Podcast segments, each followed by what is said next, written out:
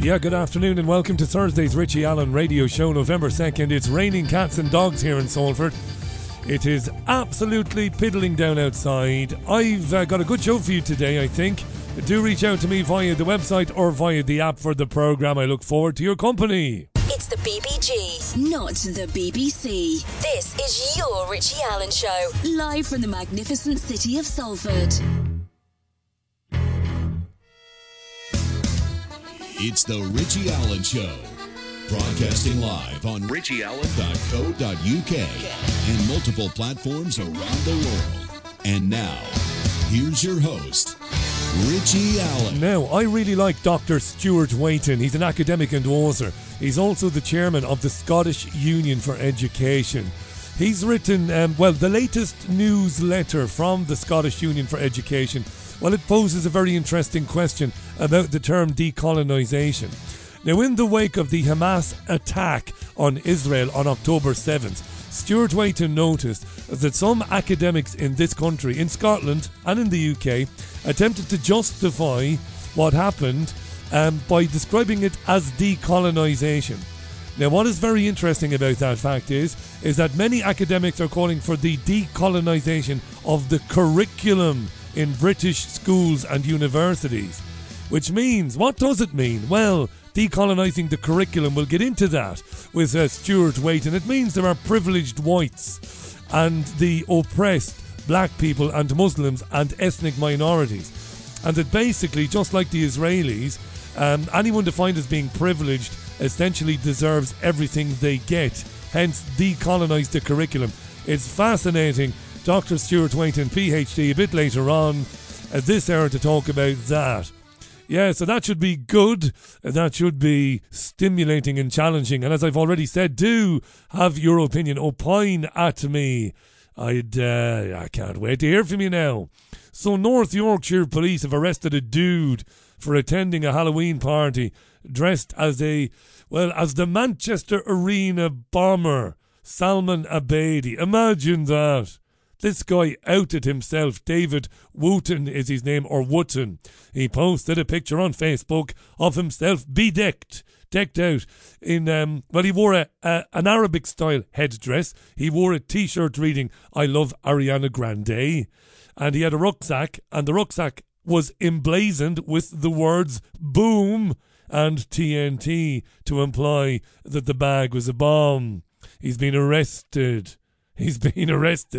I know. I thought Halloween was about monsters and that dressing as monsters was okay. Presumably not. Presumably now you may only dress as fictional monsters. But no, not real people.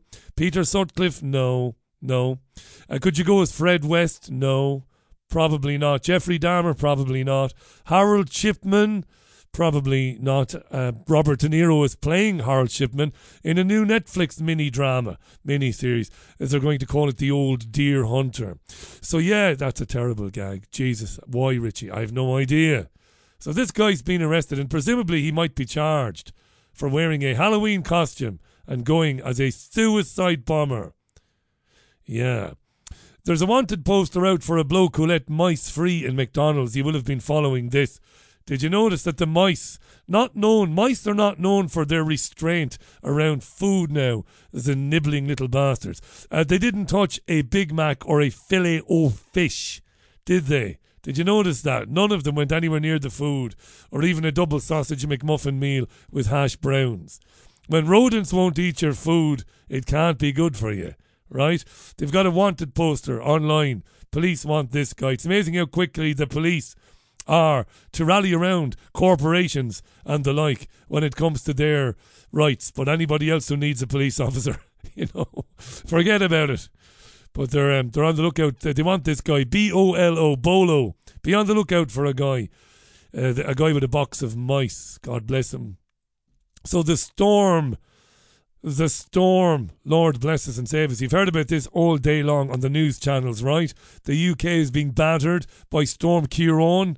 And by the way, someone at the Met Office has a sense of humour. They named this one Storm Ciarán to bamboozle the UK's news presenters. You should hear him. Have you heard him? The UK continues to be battered by Storm Ciarán. Storm Ciarán. Storm Ciarán. It's Ciarán. and it's only a bit of bad weather, it happens. Every now and then we get a storm on the south coast, it causes waves. Once in a blue moon somebody dies, it happens. It's just the weather. And a woman who groped a man's genitals in a pub has avoided a jail sentence. She was fined. Chloe Tate, she's 28 years of age. I just don't care anymore. You know, I don't care whether people have a sense of humour or not. Chloe happens to be good looking. And if I was handing down the sentence, I would definitely take that into consideration. A 28-year-old sales representative who happens to be a gay lesbian woman, Chloe. She was out in a pub and she left her male victim frozen in shock after she molested him at a table in front of his friends while her sister was in the ladies. A court heard Chloe Tate. She's avoided jail, but she's been given a community order.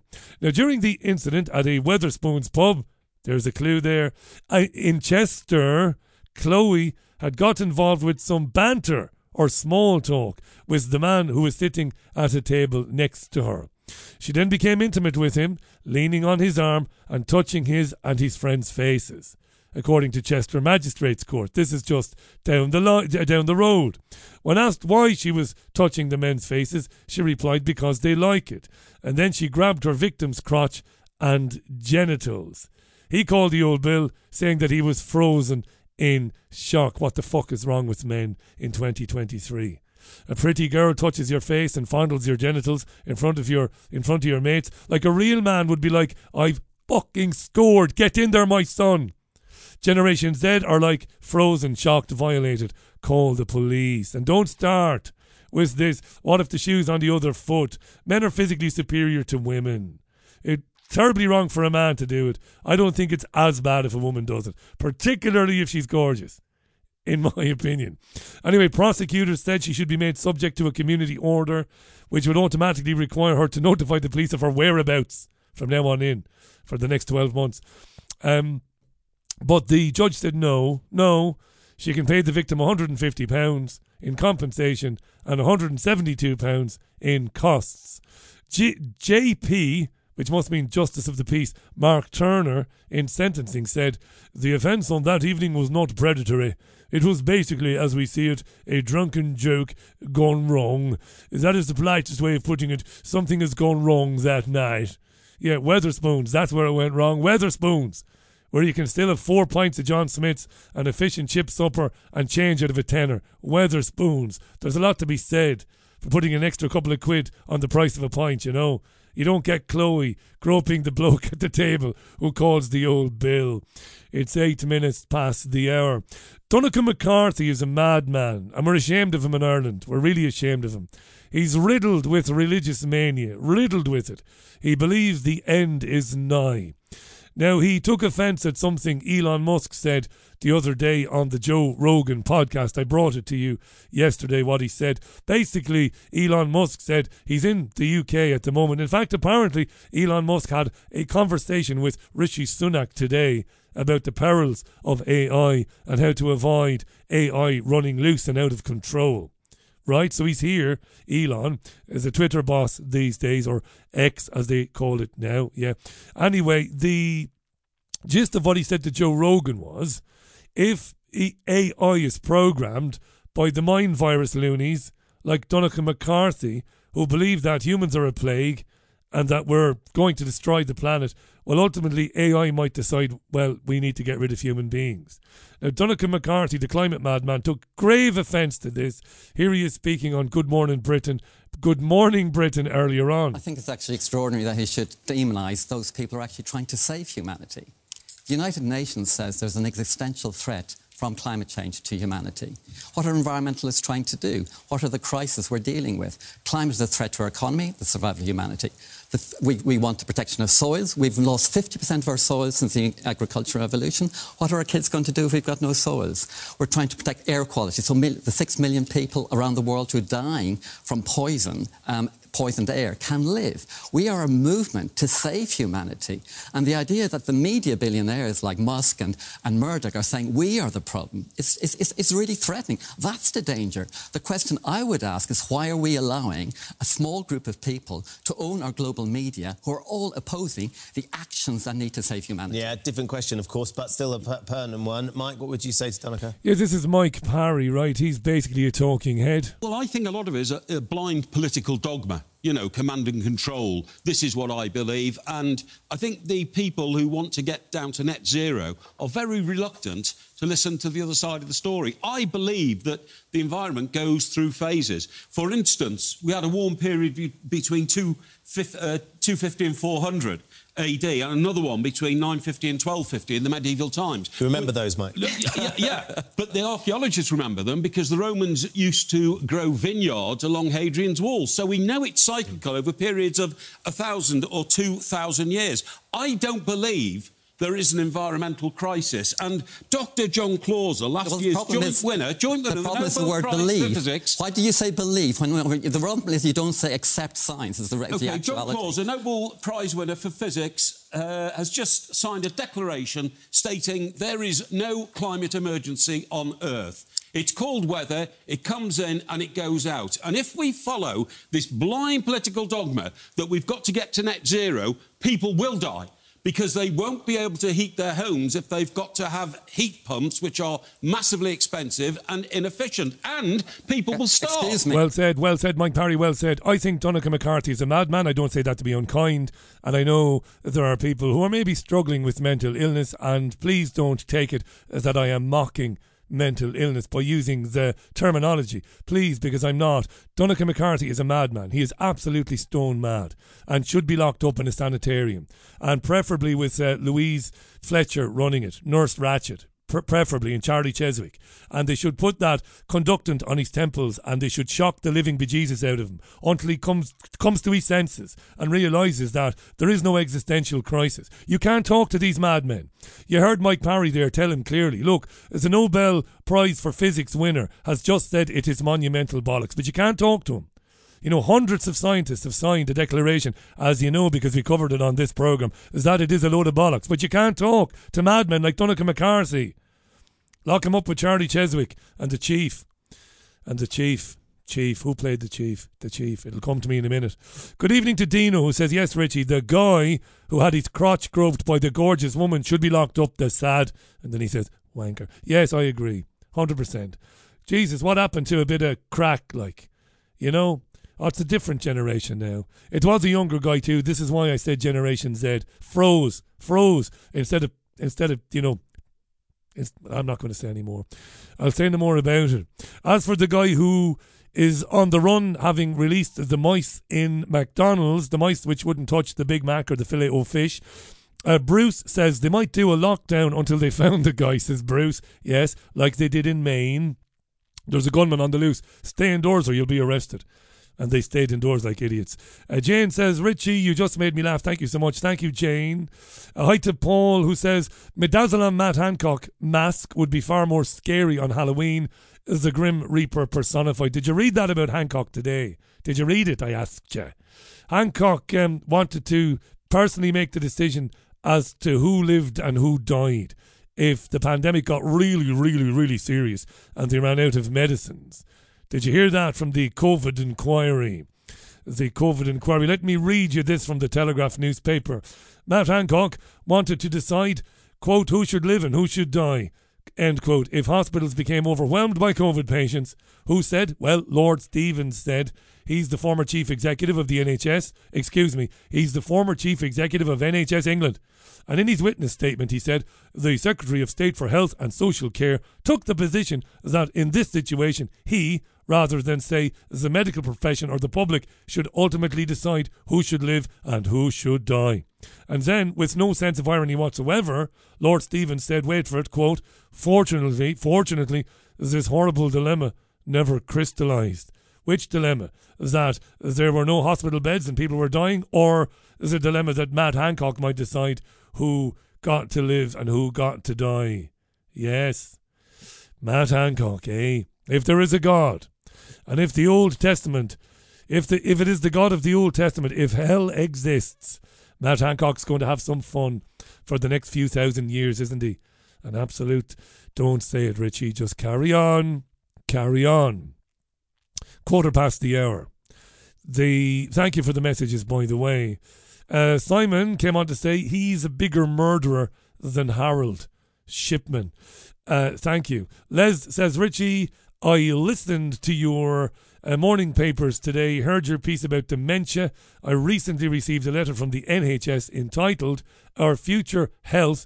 The NHS is looking for 5 million volunteers to take part in their programme looking into dementia, cancer, heart disease and stroke. 5 million volunteers to do what exactly, Les? To submit themselves for regular blood testing, maybe? Let us know if you know. 5 million volunteers they want. That's a bit strange, isn't it? Okay. Hello, Peter. Peter says, Richie, is the AI fear porn really pushing transhumanism? As in, we can only suppress the dangers of AI by merging with machines so we can know how they think. Everything they do is pushing us in a certain direction. Just a thought, says Peter. Peter, it's a good shout. I don't know. Gillian says the chemtrails pollute the... God. Hang on. The chemtrails pollute the effing land. Anyway, nothing worth eating grows. No bees, birds, insects in general. Haven't seen a spider or a fly in months, says Gillian. Well, I have seen plenty of spiders, Gillian. Thank you for that. Don says, Richie, maybe the mice was a delivery of meat to the burger chain. And he should have delivered it to the back rather than the front, says Don. Maybe. I remember a few years ago. Those of a sensitive disposition should maybe turn down the volume now for about 30 seconds. 3, 2, 1. I remember a few years ago, the remains of many, many cats were found behind the street, behind the Curry Mile. The Curry Mile is a famous culinary adventure. It's a culinary area. It's Rusholme, basically. Rusholme in Manchester, okay? Wilbraham Road, where it meets Rusholme, you have the Curry Mile. It's famous, it's lit up, it's gorgeous. And you have lots and lots of Indian and Asian and Pakistani and Bangladeshi and Sri Lankan restaurants. And it's lovely. A few years ago, they found an enormous amount of dead cats. I swear to God. And this is true. You can look it up if you don't believe me. Not a word of a lie. And they never got to the bottom of it as to how the cats came to be there. I have my suspicions. Needless to say, I never set foot on the Curry Mile ever again. No, thank you. I'd rather eat in Burger King. Grace Ann says, Richie, I think they've already decided who is going to live or die as the minute they started to compel people to be vaccinated. Well said, Grace Ann. To the Telegraph this afternoon. The Guardian's coverage of the Hamas terror attack was so upsetting, a Jewish staff member has said they are planning to leave the organisation. The employee also claimed that they felt uncomfortable at work where fellow staff dismissed Jewish pain. The employee was writing in Jewish News and said they had raised concerns about aspects of the Guardian's reporting.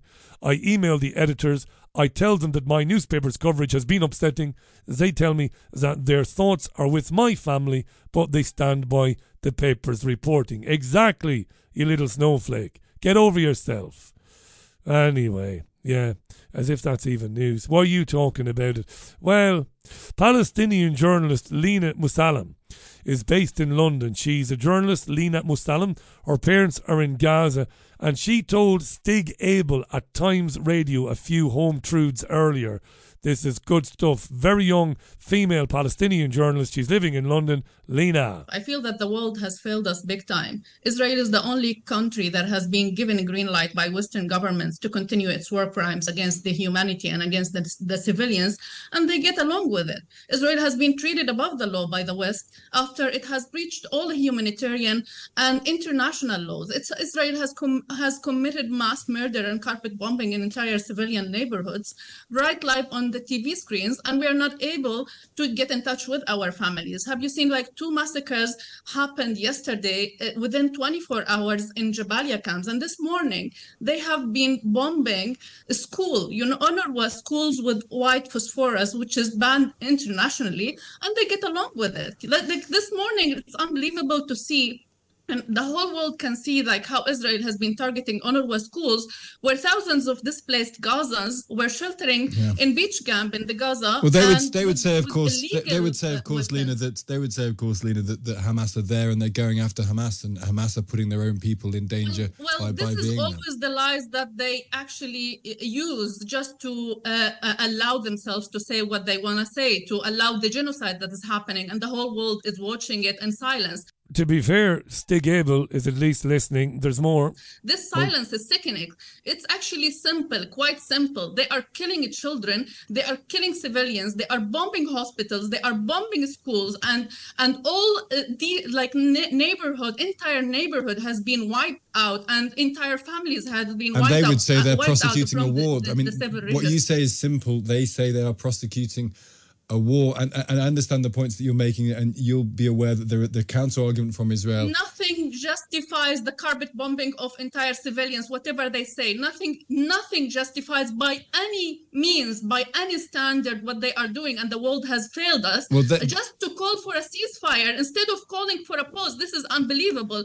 What a tragic and sickening world when they come to stay silent. There is a double standard. If it is in Ukraine, as I was hearing what's happening in Ukraine, then the whole world would speak about it and call it war crimes, but when it comes to Palestine, there is double standards that is not acceptable by this sickening world. How come they can stay silent about killing children? Yeah, very good. The killing of Israeli civilians is no less reprehensible than the murder of civilians in Gaza. Of course, nobody would say that. No decent person would, but the response of the Israelis is barbaric, the point she's making. And there is a hypocrisy in the Western media in its entirety where they talk about crimes against the Ukrainian people but don't say anything really about what's happening in Gaza. Or they report on it, but no criticism whatsoever of the Israeli government. And this is something I found interesting. It's about censorship. There's a young man who's popped up quite a few times recently. His name is Dov Forman. And he's a young Jewish man. He's very articulate. He wrote a book about his grandmother's life. His grandmother survived Auschwitz. She's still alive. And he's on GB News today. And it's this thing again. It's not just about this particular issue. It's this kind of programming or kind of an education. The education of younger people to brief them, to let them know. Sorry, to disempower them by telling them that name-calling and I'll tell you what, I'll shut up and I'll let you listen to this and then we'll talk about it in a moment. Yes, unfortunately, as you say, my great-grandmother and I have received hundreds, if not thousands, of anti-Semitic comments every single day. We have over 2 million followers on social media. And every morning I wake up to messages such as the following: good morning. And at least they start with good morning. And then they say, I hope that what happened on October 7th happens to your great-grandmother and is repeated to her. I hope she gets bombed.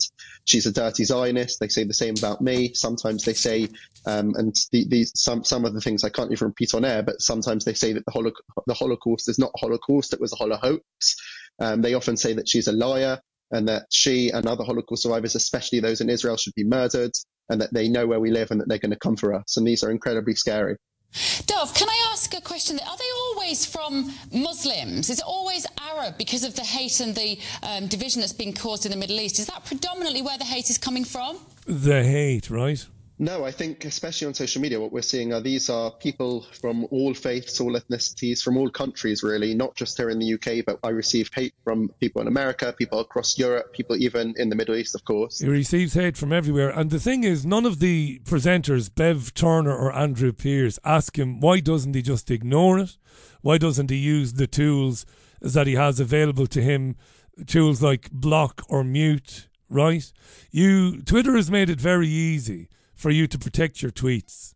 Very easy to protect your tweets and to prevent any old person tweeting at you. And I would have made this point to him. I'm not saying that it's nice that people say, I hope your grandmother dies, your great-grandmother, she's a dirty Zionist. Not nice, that, really. But the tools are there very quickly to be able not only to block the person saying that, but also to protect your own tweets in a way that you get to decide who responds to them and who can tweet to you, if you understand. So I would say to the kid, why do you read it? And what do you mean hate? What do you mean by hate? You're talking about anonymous trolls, people who you've never met, people who don't know anything about you, and people whom you don't know anything about. So how could it be hatred? Isn't it just mischief and poison pen? It's kind of modern or latter-day poison pen writing. Why? What do you want? And of course, what he wants, and this is his generation, it isn't just about this issue. They want blanket censorship is what they want. Reaching out, and these are young people who just don't understand the situation. They're naive. They've been manipulated through disinformation and through anti-Semitism that they've been subject to on social media. And that's why social media companies do have an important part to play here. Yesterday, I met with TikTok UK to suggest that they have some sort of program in place to combat this misinformation, this miseducation, which is going on among. So now he's moved away from name calling and he's having a go at the fact that younger people are spreading misinformation. What he means there is there are lots and lots of young people who take a very dim view of what the Israeli military is doing in Gaza. And they're very loudly discussing this on TikTok, on Instagram and on Twitter. And he doesn't like that because it doesn't suit his narrative. You know, that we the Jews are victims, we are perennial, eternal victims, and we must be protected from this vile hate.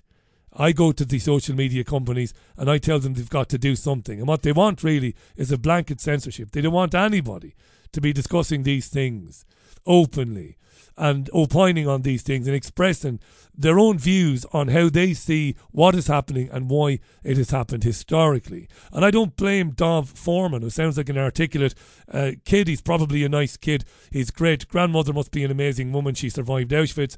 But they're brainwashing these kids. And they're, as I tried and failed badly to explain a little while ago, they want these kids to believe that a world can be created where they never have to be, where they can go through it without ever being challenged, without ever being accosted and pulled up and questioned. And that's what's going on here. And it's not good. And this is the reason why basically debating has disappeared out of British universities. It doesn't happen anymore. This is the reason why young men like Dov tried to get controversial speakers cancelled by universities rather than say, this sounds good. This should be a bit of a crack. There's nothing usually going on of a Tuesday night. They've got some gender critical person coming in. Let's go and have our say. No, they want everything they feel threatened by, everything they disagree with, they want it banned. And they want it banned quickly, without any argument, really. Are you? And I think it's simple to understand why when we get... I'm currently set up my university in University College London, where there's been terrible anti-Semitism over the past few weeks, both from students and from lecturers. And I think it's simple to understand why those students who are the same age as me feel this anti-Semitism, no matter if they're connected to this conflict or not. And that's because we've seen so much disinformation, so much anti-Semitism and hatred spread on social media. Yeah, it's about haughty feelings, really. You know, now death threats have always been a crime, always on the statute books, always death threats, always. But people shouting out things and people getting very animated in discussions around Gaza, that isn't criminal. It's passion, it's anger, it's frustration. And rather than teach kids like Dov Forman how to deal with it and to stand up for yourself, of course the state wants to disempower them, let them believe they're victims, because when they believe they're victims then, well, they'll surrender really their freedom, won't they? You'll give up your freedom. You convince anybody that he or she is a victim, they will quite gladly give over their power to the state to protect them. It's 29 minutes past the hour. Let's talk very briefly about Leo Varadkar, the Irish Taoiseach. Speaking in Dáil Éireann yesterday, it means he's Ireland's Prime Minister. Speaking in Dáil Éireann, the Parliament. Leo wants more black and brown faces everywhere. He wants more black and brown faces everywhere. He wants to roll out a programme of positive discrimination so that we get more black and brown people in key roles, in senior roles, in legislative roles. Have a listen, Leo Varadkar. One thing I strongly agree with the Deputy on is the need to set a target to have a number of people from ethnic minorities in areas of the public service. We have a health service that's very diverse, although less so as you go up towards the senior positions, not so much in the Gardaí, not so much in the Defence Forces, not so much in the education sector, as the Deputy mentioned, not at all in the civil service, which is very white, including the Department of Equality, for example, and that actually needs to change. So we need to have, I think, a target for people who come from ethnic minority backgrounds, but also dedicated recruitment campaigns to encourage people, because we do need a generation of young people growing up in Ireland who are people of colour to see black and brown school principals, judges, Keane Corley perhaps in the future, who knows, visibility and opportunity is really important. Yeah, there's a lot of young men coming in from certain parts of Asia and certain parts of Africa coming into the country. I don't think you'll want any of those young men to be judges in the future, because their attitude to jurisprudence now is a little bit different to the attitude to jurisprudence in the West. Like, you wouldn't want to be caught stealing in pennies in Grafton Street and end up before some bloke who's come from the Sharia way of judging whether somebody is innocent or guilty or not. But it's hilarious. It's so ironic, Varadkar talking about more black and brown faces while Ireland has a basket case approach to immigration. A completely basket case approach, where not only are they allowing anybody who wants to come into the country, but they've got officials, Irish government officials, NGOs going into countries around the world, in the third world and sub-Saharan Africa, telling people, listen, come to Ireland. So they won't need to work too hard on getting people of colour, brown and black faces into positions, you know, where they'll be presiding judges and whatnot. It's some lunatic word. I know I say that too often. It's hilarious, isn't it? Yeah. We want the many, many, many young black and brown people growing up in Ireland. We want to see themselves represented in the future. So we're going to do positive discrimination and tell Irish people, you know, listen, you're going to have to step aside for a bit. You can't apply for that role. Why? We need more black people. We need more brown people. How long before they say we need more lesbians? It won't be too long. Remember that idiot, I can never remember his name, that dickhead who for about 2 years ran the BBC's diversity programme. He had a very mad African name. I'm not racist. When I say mad, it had about 67 letters in the surname. It was absolutely unpronounceable. A madman. And he oversaw the BBC's attempt to be more diverse in its recruitment.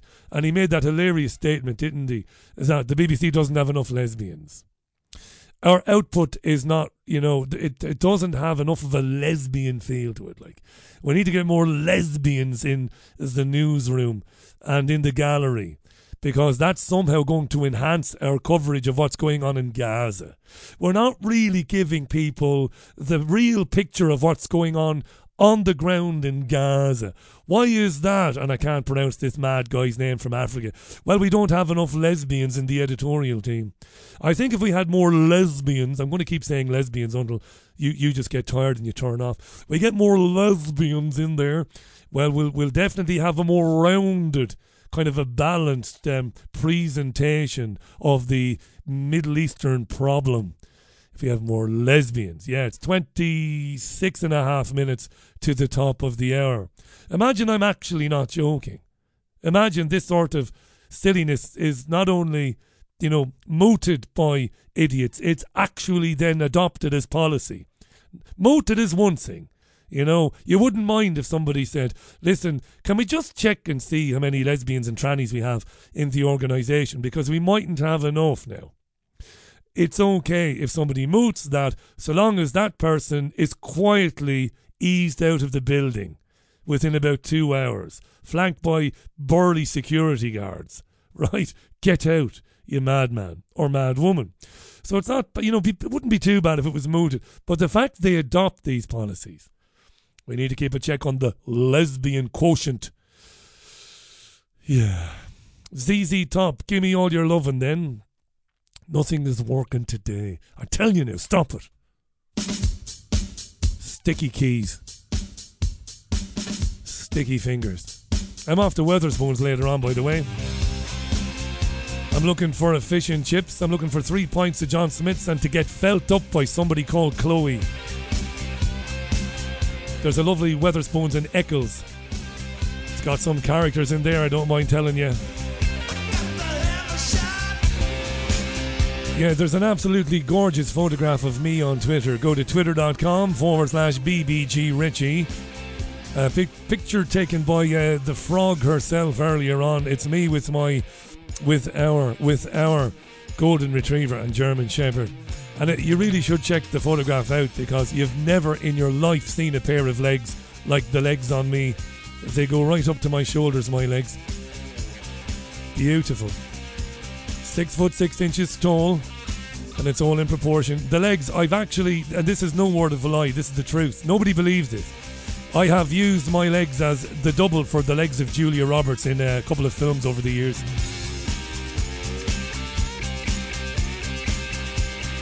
I don't know exactly what that job title is. When it's not body double, but leg double. I've leg doubled for Julia Roberts. My legs are so amazing. Anyway, 22.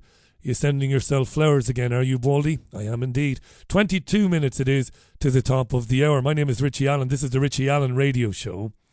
And it's nice to talk with you, to you, at you. Coming up shortly, Stuart Waiton, the chair of the Scottish Union for Education. I really like Stuart Waiton. I like him because he's got balls of steel. He's a university lecturer. He's a writer, very good writer. He writes for the newspapers too. And he came on this particular programme. The very first time he came on, he knew that he might get hammered for it, but came on anyway, because he's a free speech absolutist. He believes in free speech, and he wouldn't be scared off a radio programme or anything like that. So he's a great guy. They're doing great work, actually, Scottish Union for Education, and their newsletters are always very interesting. So we'll get Stuart on in a moment for a chat. Thank you for your messages, by the way. Brambo says, Ireland needs also to have more dwarfs, people of restricted growth, or porgs. For if they don't, they could be accused of being an apartheid state. Brilliant. That's my cup of tea, that, Brambo. That is my cup of tea. Carol from Waterford says, what happened to seeking out the most highly qualified person for the gig? What about the job that's on offer? It makes your blood boil, doesn't it, says Carol. Sometimes it does. Hi to Gary. Thank you, Gary, for that suggestion. I'll keep it in mind. Hi to Bill, who says, Richie, GB News is now beyond the pale. Some of the presenters must find it against their moral compass to support Israel, despite the horror stories coming from Gaza. But they are MSM whores, he says, spouting whatever comes across their auto cue. Thank you, Bill. But it also might be the case that they are espousing their sincere opinion. We've got to give people the benefit of the doubt. Look, I'm with you. I don't like it either, but maybe this is what they believe. Cockney J says, what happened to the young generation of men? I remember in my early 20s, a lot of lads would happily part with 40 odd quid for a lady to remove her top and dance for 5 minutes. Now men are calling the old bill for a harmless grab of the meat and 2 veg. Very good. Maria says it was the Mancunians and not the Croydon cat killer. Yuck. Oh, she's referring to my story. Thank you, Maria.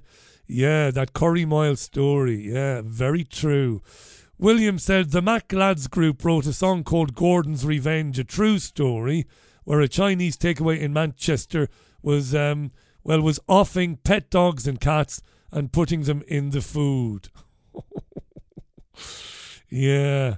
Yeah, I might eventually get kicked off air. I don't know. I've got to stop reading some of these comments. Thursday's Richie Allen Show.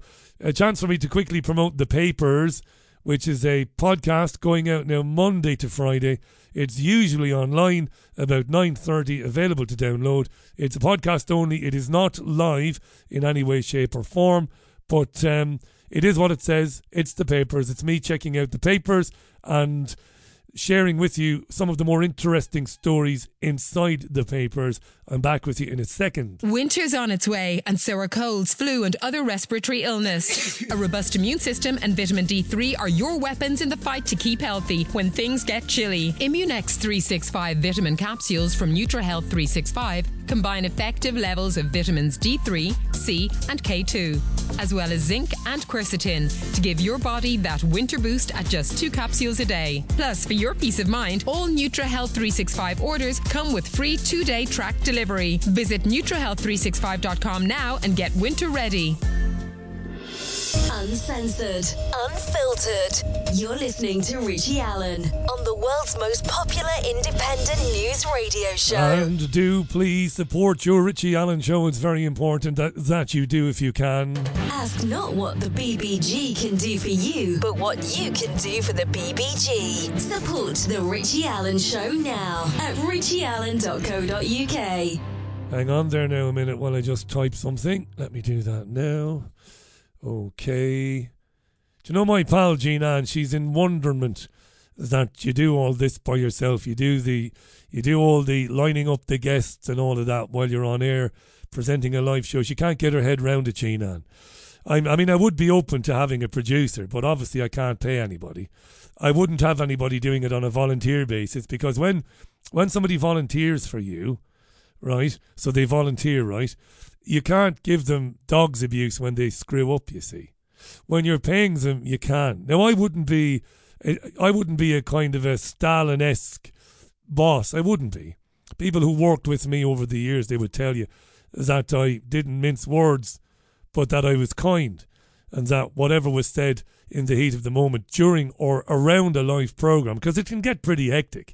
You know, deadlines are serious when you're doing radio, but we'd always have a crack later on. But yeah, if you've got a volunteer, and any volunteer is not going to be qualified anyway. Anybody worth his or her salt would be or their salt, because you can't discriminate.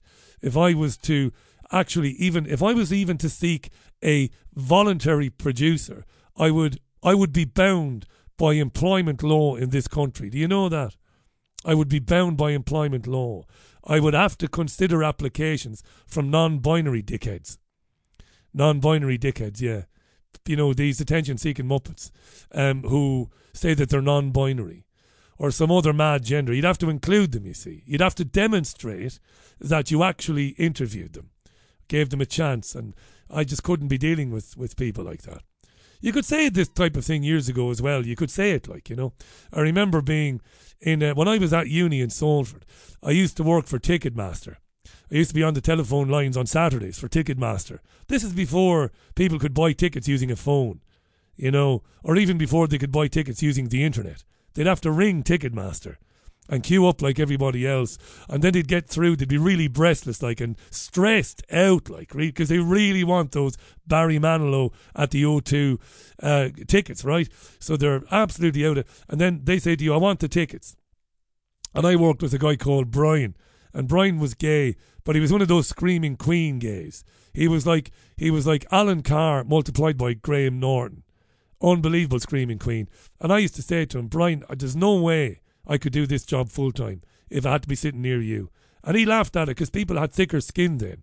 And he's like, you know, I'm not going to do the camp voice now, because I might out myself. But Brian he was happy with it. He was like, "Yeah, I know I'm a bit much." Fair enough, Brian. There you are. "I couldn't do this full time if I was sitting alongside you every day. I'd kill myself, Brian." And he was like, "Oh, you." So Stuart Waiton, then shall we give him a ring, because this is good. So I really like Stuart Waiton. I mentioned this earlier on. It's not a good way to start, really, is it? An interview, you shouldn't say that you like your interviewee, but I really like Stuart. Stuart is the chairperson of the Scottish Union for Education. I recommend you check them out on Substack. I'll put a link on the podcast notes later on. The newsletter produced by the SUE is always very interesting and thought-provoking. And Stuart has been writing about what happened on October 7th, but putting it into juxtaposing it with what is going on in schools and universities today. Let me explain. So he's written about how some academics have sought to justify the Hamas attacks on Israeli civilians and children by saying that it's what decolonisation means. Now, he's right. I looked into this. Some academics, not only here but elsewhere, were very dismissive of the Jewish victims or the Israeli victims of the attack on October 7th. And smugly and maybe spookily, maybe for some, said, well, this is decolonisation, right? That it's not simply the fact... Stuart writes, it's not simply the fact that some academics support Hamas and their desire to kill Jews. It is the fact that schools and universities are all promoting the need to decolonise. So this is very good. So by saying decolonise, this is what decolonisation means when Hamas kills Jewish civilians. Stuart has noticed the term is being used in education here in the UK. And what does it mean then? What is the implication of the term decolonise? Let's ask him. Let's welcome back the author, the academic, PhD Stuart Waiton, live on the Richie Allen Show for Thursday. Hey, Stuart, welcome back. Good to have you on. Yeah, thanks for having me. Got to ask you this. Do you regularly audit the Scottish Union for Education to make sure that you have enough lesbians in the organisation? Just wondering. We haven't done yet, but I'll put it on my list of to-do things. Yeah, because you remember this, don't you, when the BBC diversity guy a couple of years ago said the organisation needed more lesbians. We've been talking about it on today's show. Thursday's like an end-of-term show on this programme. We've had a mad week. So, first of all, I like the way you wrote the article, right? Because I'm somebody who's always supported the cause, the Palestinian cause, the Palestinian plight, but I would never seek to justify the murder of civilians ever under any circumstances. The end does not justify the means at all. It cannot do. Life is valuable, no matter who dies or who's murdered. So you make a great point. And it's brilliant the way you juxtapose this kind of, well, this is what decolonisation means when Hamas does that, with this term kind of creeping into the debate about how to kind of remodel education. It's very good. Talk to us why this popped into your mind, this whole decolonise the curriculum thing. Well, it's an interesting development, and I think it's kind of useful for helping us even think about the Middle East a little bit, although a lot of this obviously is to do with what's happening over here. So basically what happens at the minute is in universities, you'll have your kind of inclusion officer person will ask people in charge of degrees if they have decolonised their curriculum. And what they mean by that, well, I'm not sure they even know what they mean, because a lot of these people are just kind of following a script. But in general, what they mean is, have you checked to make sure that your curriculum isn't too white and too Western? So are you just using kind of Western thinkers and authors without looking at authors who are African or Muslim or indigenous or so on and so forth? So there's an implicit presumption that there's a kind of racial or racist bias amongst lecturers. Of course, the thing that's kind of hilarious about this is that if you look at who teaches in universities, about 80% or more are usually left-leaning type people who are, completely anti-racist and so on. So it's a bit kind of farcical, but nevertheless, those same people apparently have got kind of white fragility, unconscious bias. This is inbuilt into what you do. But on top of that, as well as it being about materials, there's also this kind of more weird and bizarre idea that there's a kind of indigenous way of thinking, right? So you've got like a Western way of thinking, which is kind of about being rational and fact-based, about knowledge and evidence and so on. And apparently you have this kind of indigenous alternative way of thinking, and that which hasn't been adopted into universities, which I kind of think is kind of racist in and of itself. It kind of suggests that because you're from a different kind of ethnic background, that means necessarily you have a kind of different way of thinking. I mean, perhaps they'll eventually say they've got a different type of brain and we'll get back to kind of biological racial determinism, except they'll be celebrating the black brain rather than the white brain. But anyway, so you've got these two dimensions of this decolonization idea, and you have it in schools, right, which is part of the framework of the anti-racism in schools, which has been adopted in the curriculum, which is a kind of crude form of critical race theory that posits the idea that you've got white privilege and black underprivilege. So white bad, black good, or at least certainly preferable.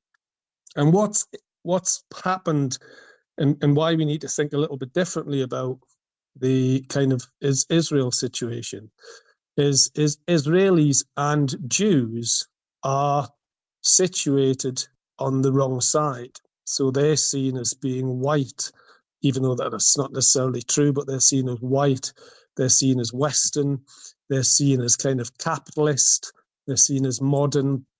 So all the bad, all the crosses are put on the Jews, and all the ticks are put in the Palestinians, or more particularly in terms of Hamas, the Muslims. So you get a kind of really crass idea of good against evil. So when you get this utterly barbaric, racist, genocidal even attack by Hamas, who essentially want to kill Jews, preferably all Jews as far as I can see, you get these Western idiots coming out celebrating this. You know, you even had a green MSP coming out in Scotland saying, you know, this is essentially celebrating this kind of slaughter of women, children, and innocent civilians. And essentially, that's where we are. And so what I did is I contacted the education authorities in Scotland, and I said, could you tell me, is this what decolonization looks like? Because there's certainly being a link being made between what Hamas did and what we are meant to do in our universities and in our schools. Of course, I haven't had a reply yet, but you never know. They might come back and say something. But that's why it's so dangerous, you see, because these people who always talk about being kind and needing safe spaces and so on are the same people who now, in their really one-dimensional good versus evil view of the world, can celebrate children being butchered and live streamed by people who want to kill all Jews and, you know, shout, this is exhilarating, this is exciting. Do you think that maybe their language... Sorry, Stuart. Do you think that maybe... I mean, because I looked into this and I read the article by Frank Ferrady on Spiked Online. So I agree with you. The language is... And I mean, you're the last guy in the world to be the language police. I know that. So I agree with you. The language is strange. I certainly wouldn't use that language. I said earlier, and we're not going to talk necessarily about the Palestine-Israel conflict, we're not going to do that, but I mean, I've always been a supporter of the Palestinians, but somebody who hates violence and will condemn it wherever I see it. I'm an Irish Republican, but I never supported the IRA, much to the annoyance of some of my friends growing up, because the IRA didn't target military targets, whether you think they're legitimate or not. They didn't exclusively. They killed a lot of innocent people and did some unspeakable things. So I couldn't support that, even though I was a kind of a dyed-in-the-wool Republican. But like, if you look at the language used by some of these academics, and then you look at the language used by Antonio Guterres, who condemns the violence as you would do and I would do, but then says, but look, it doesn't happen in isolation. You know, there's a 75-year history here. He's basically implying that maybe if, you know, countries honoured their international obligations, and if Israel didn't do what Israel did in Gaza, there may not be any Hamas, as unspeakable as those crimes were. So is it a language thing? So if some of these academics spoke in those terms, would that have been more acceptable? Yeah, I mean, the thing I think that is worth concentrating on, or at least focusing on a bit as a starting point, is what Hamas actually did, right, and what they said and what they represent. And you see, I think there's a confusion at times about things like the IRA and Hamas, right? So if you contrasted, sorry for your listeners if they don't not interested in this stuff, but if you contrasted the IRA and the Palestinian Liberation Organization, that's a reasonable comparison, I think. And if you look at the IRA, for all their faults, their arguments were about liberty, freedom, democracy, equality, right? And if they killed innocent civilians, they would do it in a way that was often apologetic. They certainly wouldn't be parading innocent civilians' bodies and celebrating the death of all Protestants or the death to all Brits and so on, right? Profound difference. Hamas are an Islamist terrorist organization who want to slaughter Jews, right? And they're quite upfront about that. They're against democracy. They lock up gay people. They're completely illiberal, anti-democratic, intolerant, horrific organization. And I mean, I similarly have tended to have real sympathies with Palestinians, but the situation now in the Middle East is quite different, and Hamas is a quite atrocious organization. When that's what's so astonishing, that you can have all sorts of sympathies, but the sympathies certainly shouldn't be with Hamas. And yeah. You get this bizarre situation where you get these gay groups saying, you know, gays for supporting blah, blah, whatever, yeah. in terms of Hamas. And you think, well, that's okay, mate. But if you went over there, you would potentially get stoned to death. You might get a warm welcome, yeah. In prison for being gay, right? And it's like the position of, you know, women and everybody else. It's bizarre, right? So you have this really horrendous organisation, and it's the crass equation of Jews as part of the white, Western, oppressive, and so on. And it's not just Israeli Jews. I mean, there's a problem of a rise of a new form of anti-Semitism where Jews in general are just seen as, you know, they're an irrelevance. And so you additionally get this perverse situation where the police in Britain will arrest you for misgendering, yeah, some guy in a wig, and yet you can have sort of protesters shouting, you know, for a holy war and death to Jews, and that seems to be fine and dandy. I mean, as it happens, I think people should be able to say what they like without getting arrested. At least you can see what people stand for, and I'm an advocate for free speech. But you see a complete hypocrisy. Where there is a hypocrisy, even Western, yeah, institutions have seemed to adopted this new code of, you know, this, I'll give you that. People. Sorry, Stuart, I'll give you that. And the thing, I was pretty, I won't say disturbed because we see it so often with the Met Police, but we saw the video of the chap, the English chap who videoed his street with all of the Palestinian flags, and he made a comment about how, you know, this is crazy what was happening, and he eventually had the police turn up, and then we saw people taking down the posters, which is a very inflammatory thing to do. So some Jewish people put posters of those who were kidnapped up. Obviously, you know this. Maybe some of our listeners don't. And then people were tearing them down. And then we saw the police taking them down in a certain area, because the police saw. So I totally get all of that. I've no time for any of that. Can I just ask you your thoughts on... Because, look, obviously Hamas is what Hamas is. And I think you made a fantastic point when you mentioned the Palestinian Liberation Organization and the difference. What about the Times of Israel, having no issue whatsoever writing that and reminding its readers, and this will tell you how unpopular Benjamin Netanyahu is, the Israeli Prime Minister, who I think is a despot in every sense of the word. I mean, we could get into the Supreme Court stuff that's going on in Israel, but that he was a big fan of funding and basically keeping Hamas lit, as you might say, keep her lit, funding them and keeping them going for years, because by doing that, it weakened the Palestinian people's, you know, push, yeah, towards a state. So it's so, there's so much more to this, and you see, we have a long form conversation. We can do this, you and me, but you get none of this on the UK mainstream media. So Hamas is a shower of bastards, no doubt about that. But it's been propped up by successive Israeli governments to kind of demean or to denigrate the Palestinian push for statehood, right? Yeah, I mean, it's a good point, and it's also something that we've actually seen in the West. And strangely, in the 1980s, it was Margaret Thatcher's government that started to sponsor a kind of Muslim leaders and try to create kind of Muslim communities, because at that time, being a black radical meant being a socialist, and they saw. They were worried about kind of black radicalism emerging, and they actually started to fund what then becomes kind of a multicultural policy, where you start to fund these kind of conservative clerics and give money to Muslim organizations who identify themselves as Muslims. And then, surprise, surprise, 20 years later, you've got enclaves of places in Bradford, Leicester, and other places where you seem to have a separate society, where, you know, Muslims are now Muslims rather than British black people.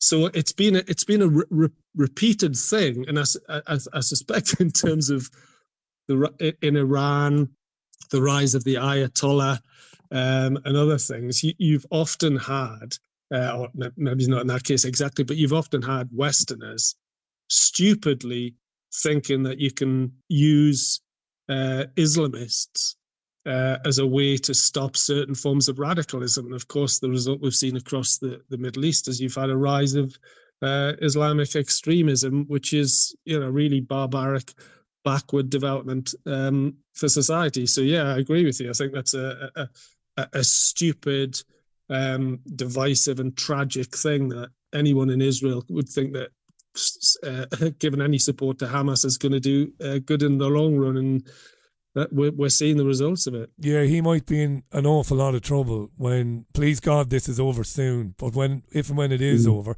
and I'm not trying to trip you up, I wouldn't dare do that. Stuart Waiton is our guest, and you don't have to answer this, because I hate these interviewers. I hate them, the Piers Morgans of the world, demanding that people condemn this and condemn that. So I'm not going to do that. But look, while I spoke out early on, because I have a history of criticising the Israeli government, obviously, and it's gotten me into trouble in the past, not because I said anything that was unpalatable, but because, you know, there are certain groups, I suppose they call themselves friends of Israel, and they don't like when people criticise Israel. But I hate this kind of, you got to condemn this and you got to condemn that.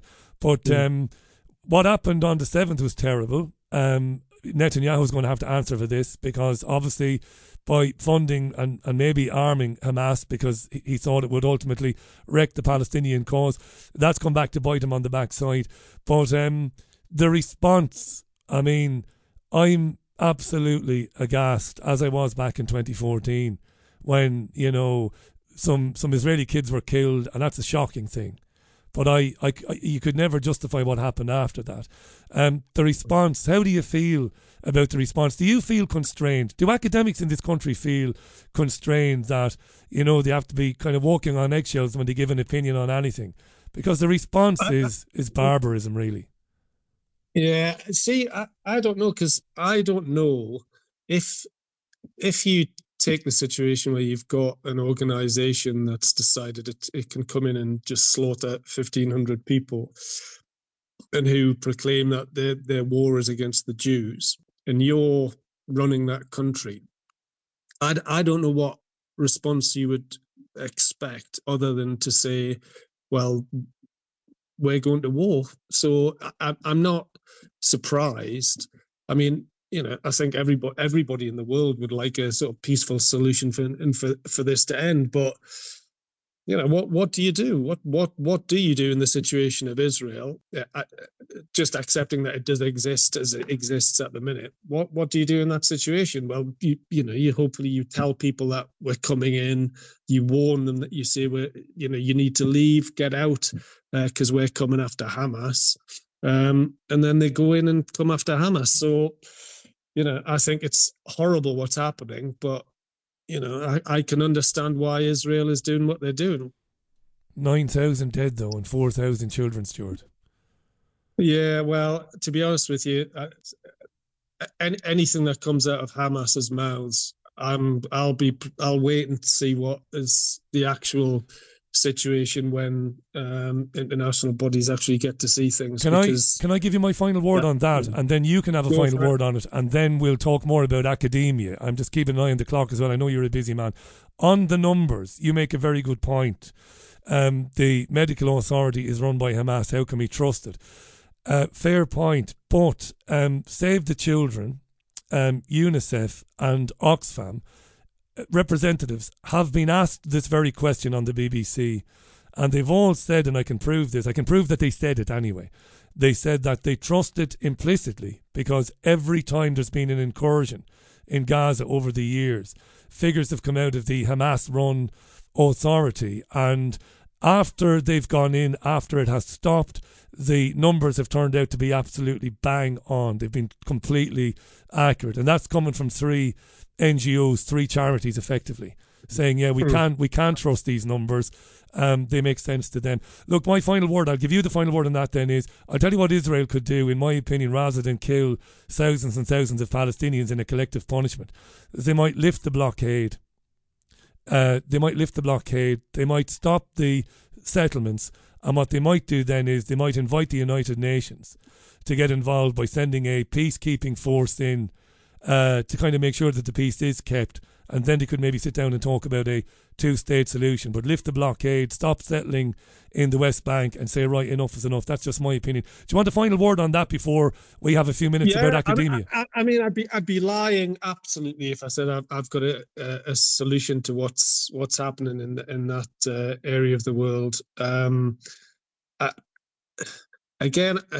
shouldn't be this cynical, but I tend to be worried about Western charities and institutions, because as far as I can see, every Western institution is woke, and every woke institution has got this one-dimensional view of Palestinians good, Israelis bad, and you know it's like the way the BBC automatically accepted Hamas saying that the Israelis had just blown up a hospital, when in fact the weapon had actually gone wrong, and it was from this Hamas side, and you know the BBC just punched that out without bothering to check, which is against any basic type of journalism. So I'll stay skeptical. I'd also say again, it's when Hamas set up and used hospitals as a base.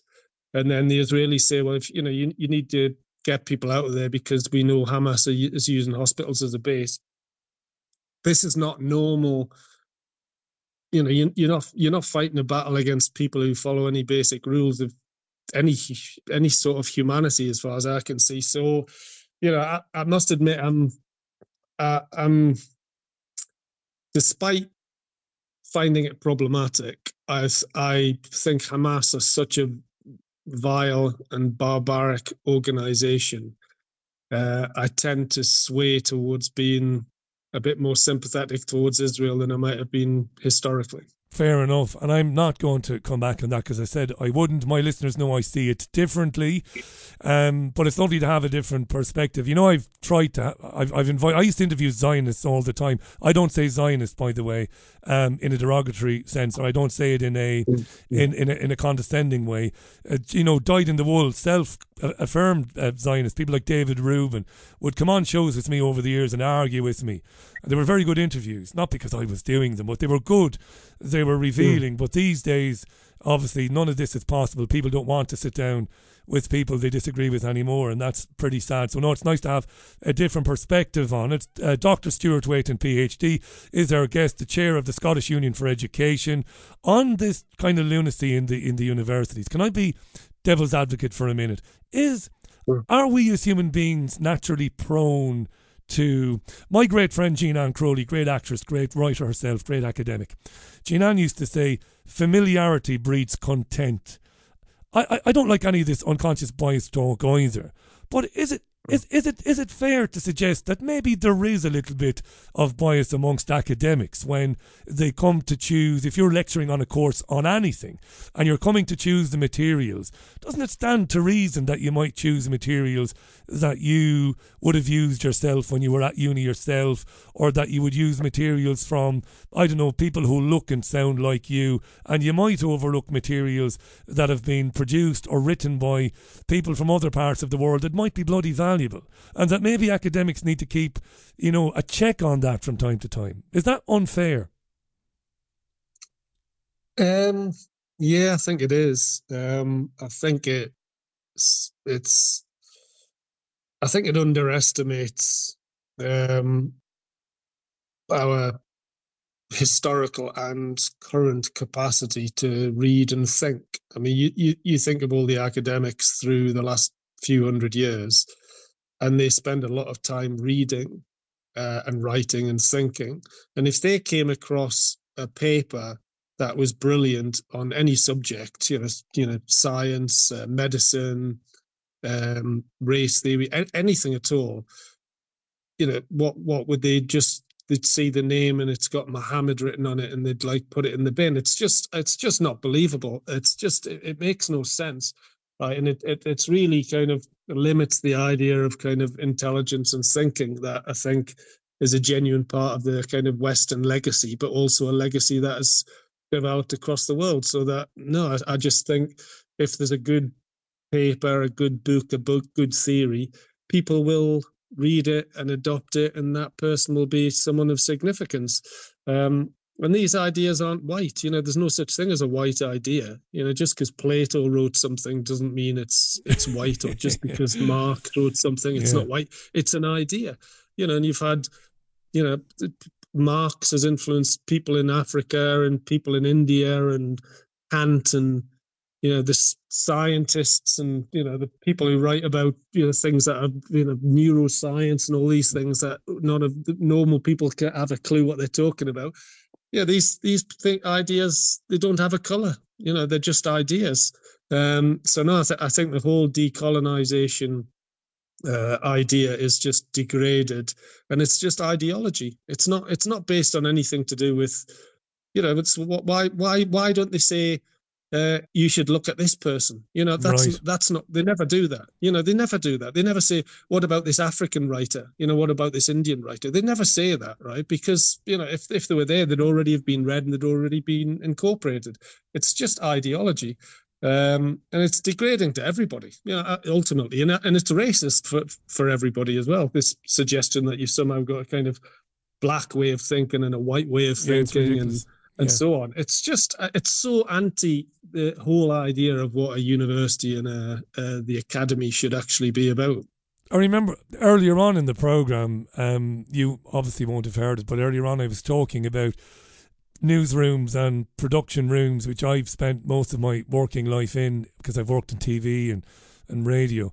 And this idea that's come around now in news that, you know, to give a more balanced and well-rounded picture as to what's going on geopolitically, we need to have more diverse newsrooms and stuff. You know, as if the gathering of news would be enhanced because of a person's sexuality or because of their gender. It is absolutely silly. And I know I've asked you this before. Like, you're a criminologist. You've written some excellent books, right? I'm not kissing your arse. You have done. I've read them. I was that guy. Amazon last year, that was me. So tell me this. I've asked you before, will it eventually drive people like you out of academia, do you think? Or are you determined to win this battle? Ooh, that's a good question. Well, I tell you what does seem to be happening, obviously this is quite difficult, is you're starting to get alternative institutions. So I know of at least one university in Texas where an institution has been set up specifically to try and have a proper liberal education rather than one that's, as you say, obsessed with diversity, or thinks that because you've got, you know, the colour of your skin or what's between your legs, that's got some kind of profound meaning. It's like we've all got brains. I mean, that's what's so horrible about it. It's against universalism. You know, universalism, the kind of liberal ideal, is that anybody can anyone can be great. You know, anyone can have great ideas. Doesn't matter what you are, black, white, male, female, doesn't matter. You can be a great journalist. You can be a great astronaut. You can be a great anything, right? It's based on how good you are at it. Whereas now, as you say, you get this farcical situation where you say, well, oh, we'll need to get a black lesbian in, or we'll need to get a disabled this, or we'll need to get whatever.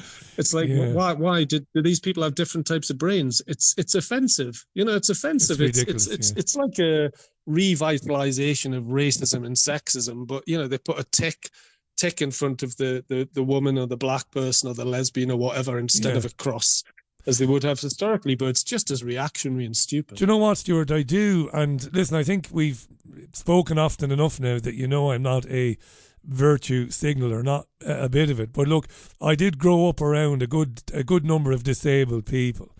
So I have a bit of empathy with people with disability. And I do worry about, even in this day and age, that employers might look at people with disabilities and think this might be a bit hard work. And I suppose in that instance, there's nothing you can really do, really, is there?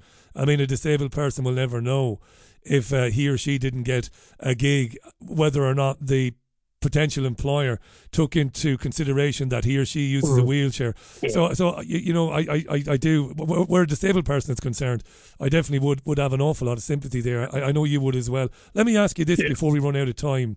Did you want to come back in on that, by the way, before I... No, well, I just think there is some truth to that. But I mean, and that's what I think. It's such a tragedy that I think today, and arguably for the last sort of 20 years, we've had a society that is very conscious of trying to give everyone an opportunity. You know, it's like, and you would hope that institutions, certainly state institutions, I think private institutions, they might be sort of worried about the bottom line more and thinking about, is it going to affect our profits? I think that's still problematic. But I think generally speaking, we do live in a society where the vast, vast, vast majority of people would hate themselves if they thought they hadn't employed somebody because of, you know, their skin colour or a disability. Yeah, and I just think that that's true as far as I can see. I think that's the world that we live in, and we don't need to artificially try and horseshoe and push people into roles because of something to do with their gender or anything else about them. Good stuff, Stuart. Final question. You're listening to Stuart Waiton, PhD, the chair of the Scottish Union for Education. You'll find Stuart and the SUE on Twitter. I will put all the links on the podcast later on. There are many reasons to be upset about going to Old Trafford these days. I live 20 minutes walk away, even with my big legs. It's 25 minutes for most people. A lifelong fan, Stuart. It's abysmal at the moment. The stadium is falling down. The Geordies are hammering us, something which we wouldn't expect to happen, but look, I mentioned to you I was at the Derby on Sunday. I actually enjoyed watching City, as perverse as that sounds. They were so good, but three different messages from three different organisations.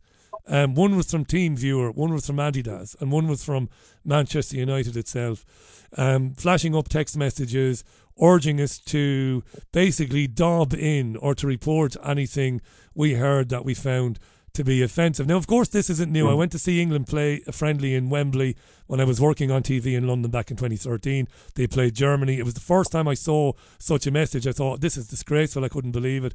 But now it's everywhere. I know you've got something to say on this. Text this number, Stuart, if you hear something homophobic or hateful. What's happening? Yeah.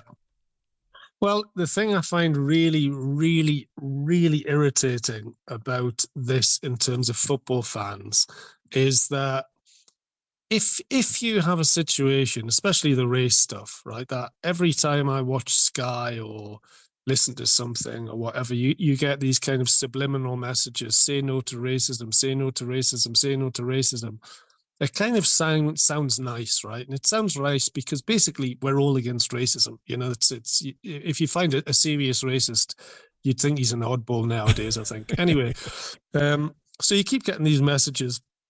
So basically, you've got to scratch the surface and say, what are they saying here, right? And what they're saying is Football fans are scum. Football fans are scum. Football fans are scum. That's what I see every time I see it, because why else do you need to keep flashing and shouting the same thing over and over and over again, unless you think the people you're talking to are basically bigoted scumbags? And that's what I think is so horrible about it. Really is. And it's completely untrue. Yeah, it's gaslighting, isn't it? And I remember having a conversation when I was at a game, and I don't often get to be in the Stretford end. Because, you know, when you're a member of a club, you end up getting a ticket every week. You're in some different part of the stadium, which is where I end up, all over the bloody place. But I didn't clap once when they took the knee. I wouldn't boo, because booing is childish. A few people booed, and I wasn't clapping. And guy next to me says, it was kind of looking at me, you know. And to be fair, he didn't say anything. So I started the conversation. I said, do you mind me asking you, why are you clapping? And he said, because they're standing up against racism. And I said, but what racism exactly? And I got into a conversation with him, and he was open-minded enough to, you know, eventually come to the conclusion, just as you did there. And he went, yeah, you've got a point there. There isn't. I don't remember any racism around here. And I said, exactly. I said, they're telling us that we need to do something about our own racism, these players. But I said, you're not racist. I'm not racist. I came here to watch a game of football. So yeah, you make a brilliant point there, Stuart. Yeah. Hey, listen. You've got something coming up. In November, in a week or two's time. It's an event, and people can buy tickets at Eventbrite. Tell us about it, will you, before I forget? This is on Monday, actually, in Edinburgh. And if you just go on Eventbrite and write "It's Scottish Union for Education," it'll pop up, or you can write "Let Kids Be Kids." Basically, it is an event in Edinburgh to try and look at why schools are sexualizing childhood through their sex education curriculum, and why they're promoting transgender ideology, which they are doing systematically in Scotland. And a lot of parents have got serious concerns about this. And Edinburgh is particularly interesting because in the last sort of 6-8 months, there's been a number of events in Edinburgh where the kind of trans activists have basically closed down video showings at Edinburgh University, closed down a library meeting in Portobello Library. So we thought it's about time we had a meeting there to try and discuss what's there. And one of the speakers is a guy called Murray Allen, who is a 17-year-old, or he was a 17-year-old schoolboy, he's now in his early 20s, who was thrown out of class and then eventually thrown out of school because he insisted that there was a thing called two sexes, or two genders, he called it, male and female, and he didn't really accept that you have all this 100 genders thing. And because he stated that, he was thrown out of class and eventually thrown out of school. So he's one of our speakers. So that's brilliant. On Monday coming at 6:30, and it's I'm trying to remember. It's in a place, Lauriston Place, I believe it is. But anyway, if you go to Eventbrite and put it in Scottish Union for Education, if there's anyone listening who lives around Edinburgh, you're more than welcome. Free speech is alive and well at the Scottish Union for Education, Stuart. I love that. Thanks for your time, mate. I know, and I do mean I know, that you're hammered busy with everything else, obviously at the university and stuff. But great chat, great debate. Love having you on. Come back anytime. Great. Cheers. Bye, Stuart. Bye for now. Stuart Waiton, PhD, live on Thursday's Richie Allen radio show. I'm live in Salford. Thanks again to Stuart for that. Let me read out a few comments there. From Tony. Great balanced interview with well-made points on both sides. You both had differing opinions and explained them clearly without the need for shouting, cutting across, etc. Fantastic stuff. Thank you, says Tony. You're very kind, Tony. Acker says, I am very interested in the speech to be given by Saeed Fadla. Is it Fadala tomorrow? Which may herald the scale of the present war. You'll have to send me a link to that, Acker, please, if you don't mind. Chris says, finding the pattern in these things, like the current wokery in employment. It's like the loony left all over again. Christelle, hi Christelle, I don't think we've heard from you before. Nice to hear from you. She says, I hope that when Stuart lectures, he keeps these personal opinions about the Israeli-Palestine conflict for himself. Personally, I find his views very narrow-minded. But then, if you disagree with him, or anybody, you would find their views narrow-minded, Christelle. I would disagree with you. As somebody who went to university twice, I would prefer, if Stuart Waiton was lecturing me, I'd prefer that he did give his opinions on the Israeli-Palestine conflict, because having interviewed him several times and having debated him and disagreed with him on other issues, I would imagine he'd be very open to hearing my point of view. So I'd prefer that he did tell me how he felt about it. But thanks for your comment, very good. Mark says, I'm so disappointed in my fellow Scot who is on with you now, Richie. Pathetic. Mark, he's from the North East. He's not actually Scottish, but thank you for your comment. He is entitled to his opinion.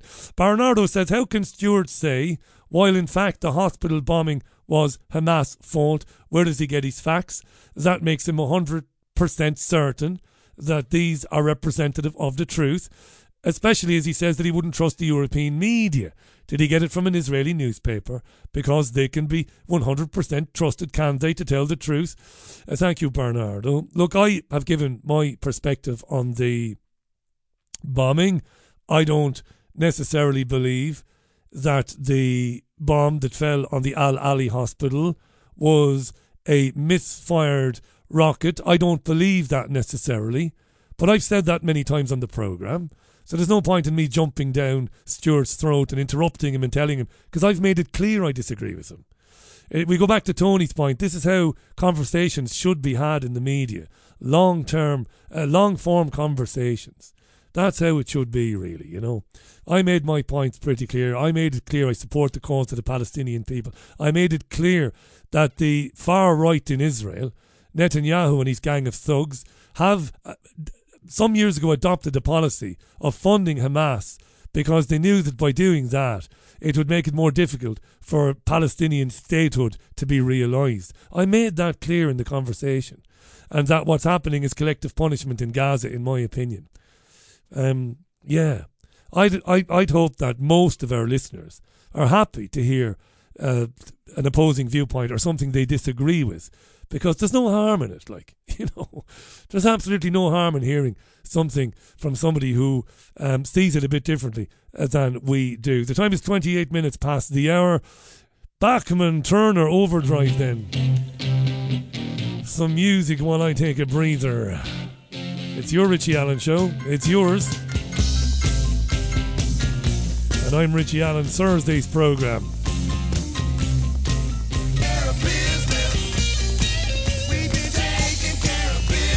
Yeah, that's Bachman Turner Overdrive, taking care of business. 27 minutes to the top of the hour. It's a Thursday's show. I'm Richie Allen, back with you in a moment. Winter's on its way, and so are colds, flu and other respiratory illness. A robust immune system and vitamin D3 are your weapons in the fight to keep healthy when things get chilly. Immunex 365 vitamin capsules from NutraHealth 365 combine effective levels of vitamins D3, C and K2, as well as zinc and quercetin, to give your body that winter boost at just 2 capsules a day. Plus, for your peace of mind, all NutraHealth 365 orders come with free 2-day track delivery. Visit NutraHealth365.com now and get winter ready. Yeah, there's some pretty disturbing news. Speaking of Gaza, right, the United Nations is reporting that 4 of its schools in Gaza, which were being used as shelters, have been attacked and damaged in less than 24 hours after footage showed the aftermath of 2 blasts at other schools. So they're saying that one was damaged at the Jabalia refugee camp, which is the largest in the Gaza Strip, killing 20 people and injuring 5. Another school at Beach or Al-Shati refugee camp was also damaged, with 1 child being killed. These locations are in the north of the Gaza Strip. So that's the United Nations there reporting this. This report came in just after 6 p.m. This evening. Yeah, I mean, yeah, Jesus. And it'll go on, I suppose. Yeah. Let's look around the news websites to see is there anything else that we might have missed in the programme today. Funnily enough, the BBC Verify. You know, we've talked a lot about this. We've taken the mickey out of it. We've laughed at people like Mariana Spring. You know, the BBC has set itself up basically as the arbiter of what is true and isn't true in global news reporting. And it's kind of been successful at doing this. I mean, not with you, not with me, because we know what the BBC is. It deserves this tag, British Bullshit Corporation. We know this, but most people don't know this. And this BBC Verify thing has caught on, where the BBC is basically marking its own homework. It's telling you, here is a news story, and we've verified it. So you can trust what we tell you, because we've verified our own news story. Now, of course, it isn't just their own news they're verifying other claims. They want to, they're creating this paradigm, this reality, where people will accept that if BBC Verify has verified it, we can take it to the bank. So I've got to, first of all, say this before I say this. The BBC Verify team are verifying that Israel is attacking places in Gaza that Israel said would be safe spaces for Palestinians. So this is pretty significant, really, if you think about it, right?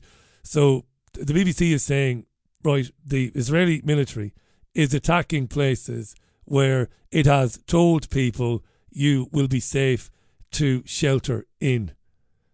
So that's significant, right? At least I would have said it's significant in any case, right? Okay. That said, the BBC Verify website, which is part of the BBC News website. Lots of talk about Storm Ciarán, flood warnings in the south, particularly in the south of the country. This is a storm that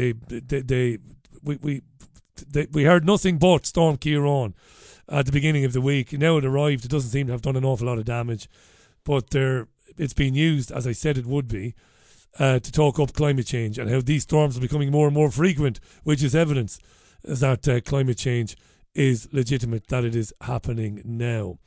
Thanks for your comments, by the way. Darren says, airline cabin crew for 12 years.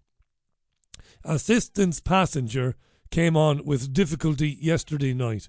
Badly injured leg. Speaking later, he or she revealed the leg was injured from the COVID jab. The person has got a black leg from the knee down. The leg has gone black and deeply scarred. Doctors concur the vax did it, the vaccine caused it, and they removed tons of clots. The passenger was close to death at one stage and lost his job. Amazing guy, that's Darren. Thank you, Darren. Yeah, that doesn't surprise me.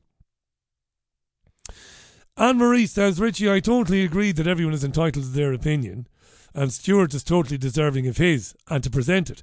I would simply suggest to him not to use in fact when presenting his, as in case of the Israel-Palestine conflict, no one knows the facts. We only choose to believe what resonates true to ourselves. So we should have said, in my opinion, or I chose to believe the storyline which said the hospital bombing was a Hamas action. One thing I know for sure is that he does not have the facts to support that opinion. Nobody has. Thank you, Anne-Marie. I agree. And my interview with Kevin Barrett was a little bit heated. No big deal. I've known Kevin for years, because I pointed out to Kevin several times that he did not know for a fact that the Israelis bombed that hospital. He had reason to believe that, and he stated his case pretty clearly. But I pointed out that he could not state it unequivocally. And I also pointed out that if the Israelis can, hurt Israeli citizens or allow them to be hurt. I'm not saying I agree with this either. I'm very open-minded about this stuff. False flag stuff, false flag series. We talk about it a lot on the show. But I said to Kevin Barrett, why are you so quick to dismiss or denounce even the notion that Hamas, who are staffed, Hamas is, and again, I've spoken about the history of this too many times on the programme, about how Wahhabists are funded by Western intelligence agencies in order to undermine the cause of the people they are supposed to represent. We talked about it earlier on with Netanyahu funding Hamas to demean the Palestinian cause, to undermine it, I should say.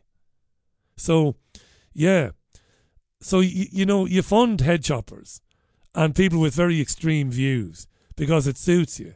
And then others, and you make this claim, like Kevin would agree with this, but then you say, oh no, Hamas wouldn't be capable of a false flag. That is bollocks.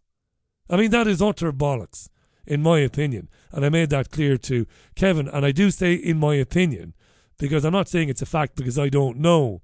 But I think it's preposterous to imagine that Hamas wouldn't, you know, even accidentally strike an area where Palestinians are hiding and then immediately blame it on Israel. I'm not saying that's what happened at all, by the way. I think when you look at all the evidence that is available, it looks to me like the Israelis bombed the hospital. That's what it looks to me like. But I can't be sure of that. I've also got to be honest and say, and I will not say it again, because repetition is boring, but it is just ludicrous, silly, it's close-minded. And, yeah, it's without any foundation to say, well, Hamas would never do anything like that. That's bullshit. Come on, people, you know. We're better than that, you know. There are no good guys, really, when it comes to war, you know. The good guys are the people of Gaza, and the good guys are the Israeli men, women and children. They're also occupied. They're not occupied in the same way as the Palestinians, of course not, but they're occupied of the mind. Their minds are occupied. From the earliest, from the time they can walk, they are poisoned and they are programmed against the people in Gaza and against everybody else, really, as far as I can tell. But even still, it doesn't work on every Israeli. There are many, many Israelis working in the West Bank, working for the Palestinian cause. This is true.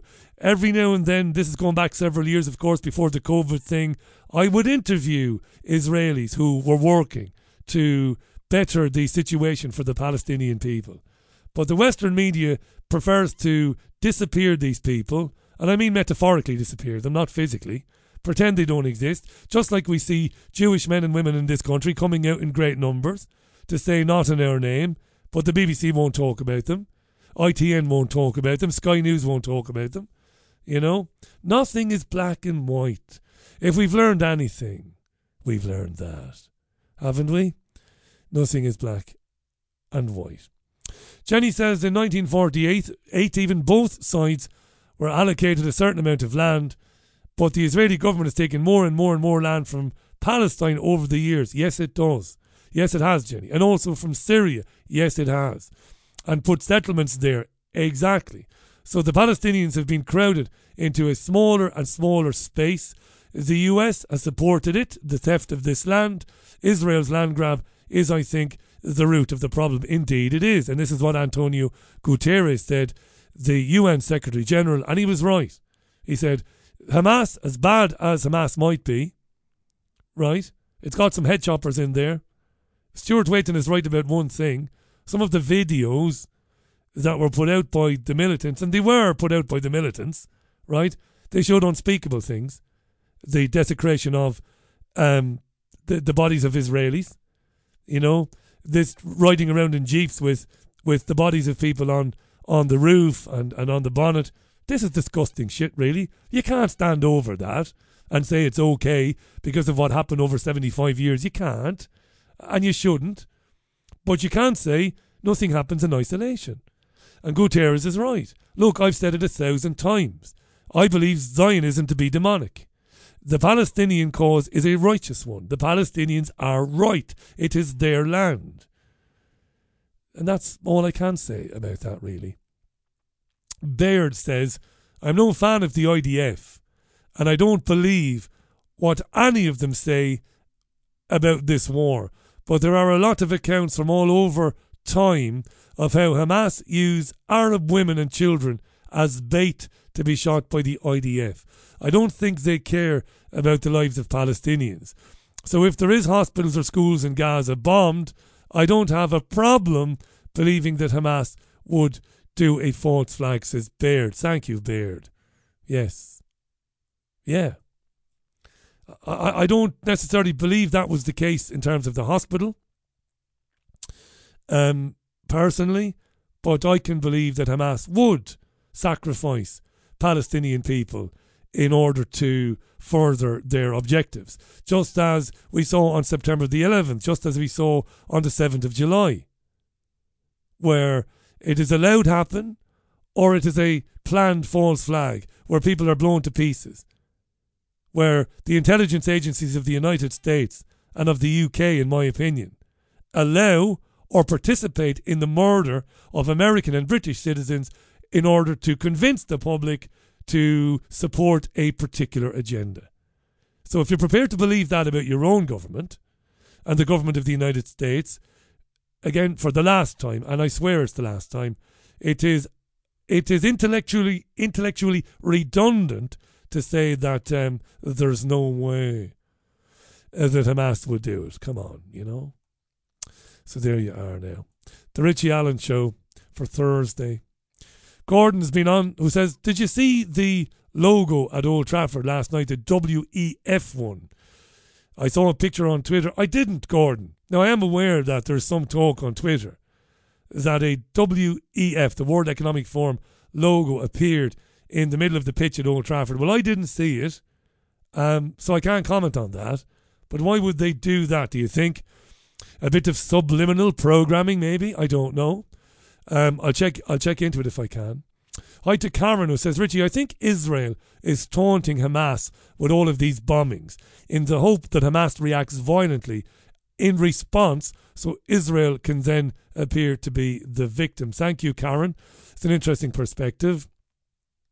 Alexandra is looking forward to Sunday Morning Melodies. Good morning, Alexandra. We love Sunday Morning Melodies. Thanks for your comment. Sunday mornings, 10 o'clock UK time. It'll be good fun this coming Sunday. And Davey says, it worries me, Richie. He says, if I can bring the comment back up again. It worries me so much, Richie, the fact how the people in control do not value life at all. It will come to us as they only care for themselves, money and power. Thank you. Rob says, Richie, how do we even know anything is a fact? Even if every MSM network reported a story as fact, how do we know they are not just pushing the narrative the globalists have decided is the truth? It's hard to trust anything coming from the telly and the radio these days, says Rob. You're right, Rob. I've asked you, not you particularly, Rob, but you, dear listener, you, that's you, Rob, I've asked you to consider this many times over the years. Why is it, do you think, that the 24-hour news channels cover the same news stories and more often than not cover them in the exact same order. Cover the exact same stories and do them in the exact same order. And if you listen very carefully, they often use what seem to be the same script. And I've told you why. News gathering used to be the preserve of the station, of the station news team. The news team had to go out and get news. Not anymore. Not for a couple of decades. Now, news organisations like the BBC, like LBC, like Talk TV, like GB News, the news comes to them from bureaus. It's basically rip and read. It isn't fax machines anymore. These stories are emailed in from news gathering services. Even the news was colonised by the same people who hoover up everything, you know. You've got chain restaurants now. You don't have too many family restaurants. You've got supermarkets. You don't have too many family butchers. They did the same to the news, right? Corporations took over the news. News organisations, like I've given you the names of them, they no longer source is the word, their own news. They get it from bureaus. And then they rip and read. They take it off the email. They will sometimes change one or two words around to make it suitable for reading it out on air, right? Writing for radio, writing for TV. And then they will present that to their viewers and to their listeners as it is a fact. But the news organisation presenting it doesn't know that it's a fact because it hasn't checked it. And I'm talking about Reuters. I'm talking about the AFP. I'm talking about AFP and Associated Press. Here's your news. And this is why when you switch between BBC, News 24 and Sky News and GB News and Talk TV, they are covering exactly the same stories in exactly the same order. most of the time in the same order. And does it occur to people, do you think, in the UK and in Ireland, why aren't they doing exactly the same stories? I thought these organisations were competing for viewers and listeners. Well, they are and they're not, is the short answer to that. They are and they're not, you know. What are we now, time-wise? I'm rambling a bit here, filling in time. I was leaving a bit of room open, by the way, at the end of the programme for a potential interviewee. I'll say no more about it, other than Mark Boyerski as being a big help with this one. We've reached out, or Mark has reached out to a lady to invite her to come on the programme. And I left a bit of room on the off chance he might be able to get her on tonight, but it hasn't happened yet.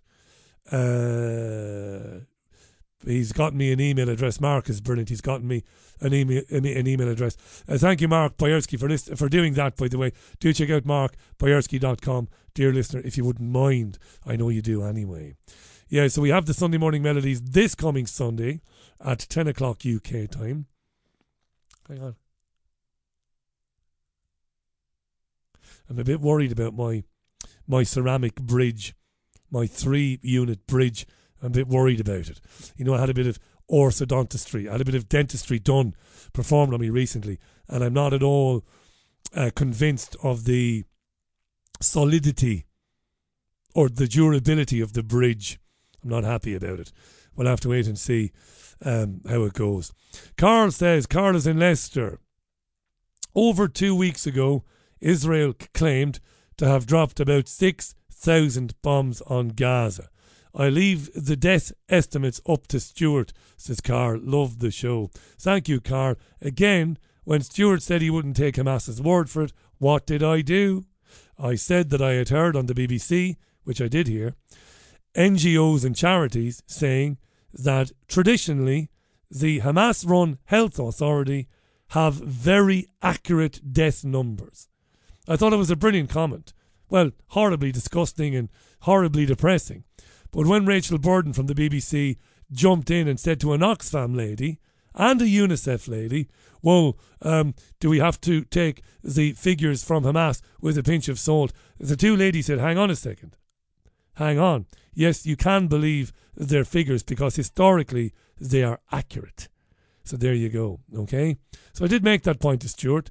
That's how it should be. These back and forths have... Say your piece, shut up and listen. Say your piece, shut up and listen. Chris says, read BBC Verify.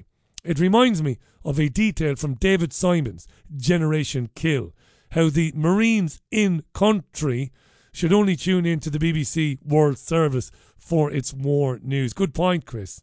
That's exactly what the BBC wants to create this idea that the only trustworthy source for reliable information, for facts and figures you can trust, is BBC, and hence this new BBC Verify initiative. It's scandalous, as far as I'm concerned, but it's completely and utterly unsurprising. We are fast approaching, dear listener, 6.5 minutes to the top of the hour. Okay. Yeah, not too confident with the dentistry I had done. It's not because I don't have any confidence in the dentists. They're very good people and they're very thorough and I got great care, but I got a real fright there a few months ago when it all broke. My previous bridge, which I'd had for like 7.5 years, I was in the Lake District with the missus and the dogs, and I bit into a crisp or something and the whole thing collapsed, and I went around looking like Shane McGowan for a couple of weeks. We can't have that. And I'm reticent to have a little partial denture.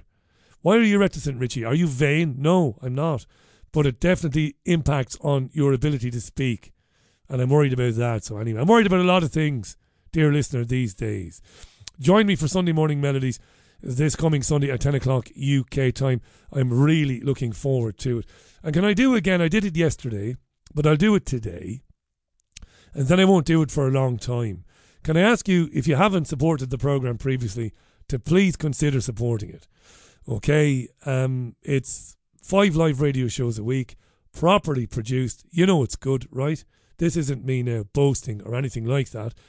So please support it, because it needs support, and I think it's an important initiative.